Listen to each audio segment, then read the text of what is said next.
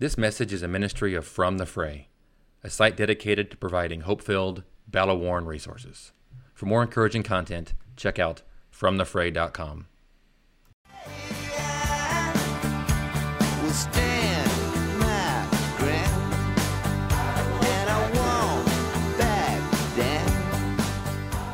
and this message, I want to encourage you to treat yourself like someone you are responsible for helping.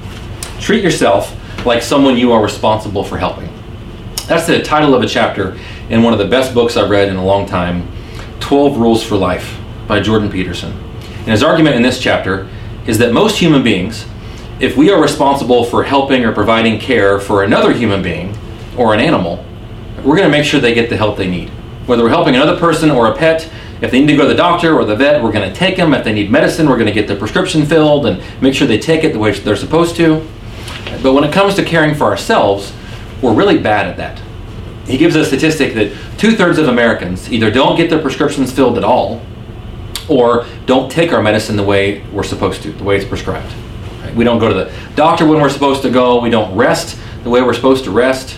We're just really bad at taking care of ourselves. Well, what I want to do as a chaplain is offer three observations. We could do a lot of these, but I just want to give three areas where I most often see us really inflicting pain upon ourselves by failing to take care of ourselves properly, at least the way we would take care of other people.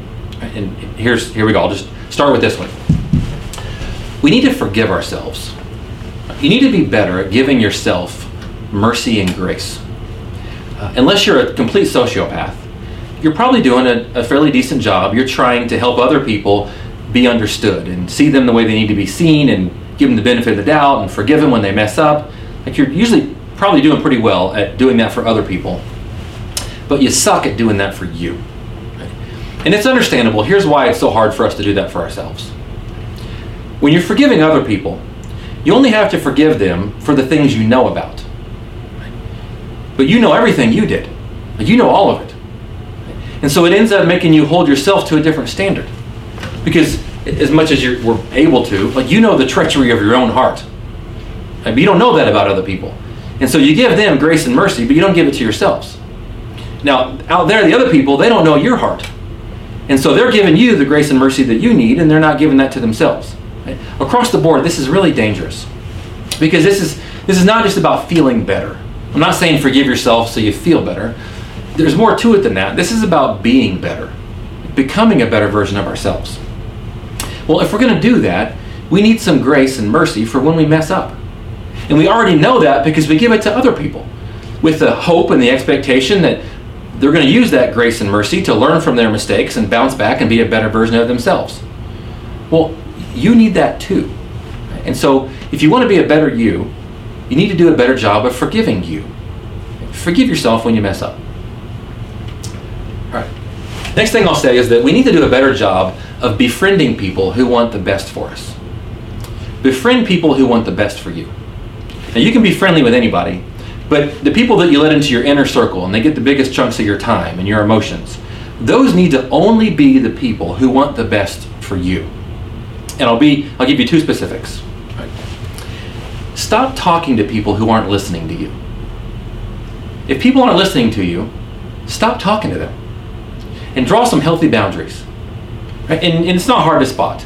Right? It, there are some people that you know, when you get together with them or you get on the phone with them, they're going to do the lion's share of the talking, and you're going to remain silent the whole time. Well, knock it off and find somebody else who's going to listen to you. Right? Because really, that they're using you as a sounding board to do all their talking. But if they don't love you enough, if they don't respect you enough to stop and listen to you as much as they expect you to listen to them, well, stop talking to them altogether and at least draw some healthy boundaries. And that's the second specific I'll give you here. Only befriend people right, who love your boundaries. They, they, they, are just as excited about you saying, I need to stop and recharge and, and get some you know, energy back in my life or whatever. They're just as excited about that as they are about the things that you can do for them. Only befriend people who see it that way. And they celebrate your rest as much as they celebrate your productivity. Only befriend people who love your no as much as they love your yes. I'll give you one more. You need to challenge yourself to carry heavy things. Challenge yourself to do hard stuff. Right? If you if you have kids, right, you want your kids to get healthier and stronger and continue going up and to the right, right, developing as long as they're here on Earth. Uh, well, that's not going to happen if you let them spend the vast majority of their life handing their load off to somebody else. There's no dignity in that. Now, I'm not talking about the times where you're broke or you're hurt and you need to heal or convalesce or take a knee. Do that. I'm not saying that. But if that becomes your life story, where you're always finding a way to, to make an excuse or let somebody else carry your load for you and you're shirking your responsibility, then you will struggle with self respect your entire life. The truth is, you are nowhere near what you can become. You're not there yet. Maybe you are a hot mess, but you can do something about that. You can become more, but only if you're willing to embrace hard things. I don't mean tolerate them, I mean run towards hard stuff. It helps if you see yourself as a truck. I have an old truck. If I'm trying to drive that old truck down a slippery, wet road with nothing in the back of it, I'm going to be all over the place. I'm going to have a hard time controlling it, and I'm, I'm going to be a mess. I'm going to create messes everywhere I go. But if I have something heavy in the back of that truck, that's going to help me drive in a straight line. We're the same way. We're made to do hard things. So find something heavy and pick it up and try and carry it down the road. Right, we could do a ton of these, but for the sake of time, let me stop here and just close by reminding you that you need to treat yourself like you matter. Right? Treat yourself like, like you matter. Because if you don't, you're going to become vengeful and, and cruel and vindictive. Right? And you're going to cease being a positive force in the world, which we need you to be. So you need to see yourself, listen to me, you need to see yourself as a person among people. You're a person too. If you're a person of faith, then you need to see yourself as a miraculous being created in God's image. Now, I understand not everyone believes that. But what you do need to believe is that you have potential.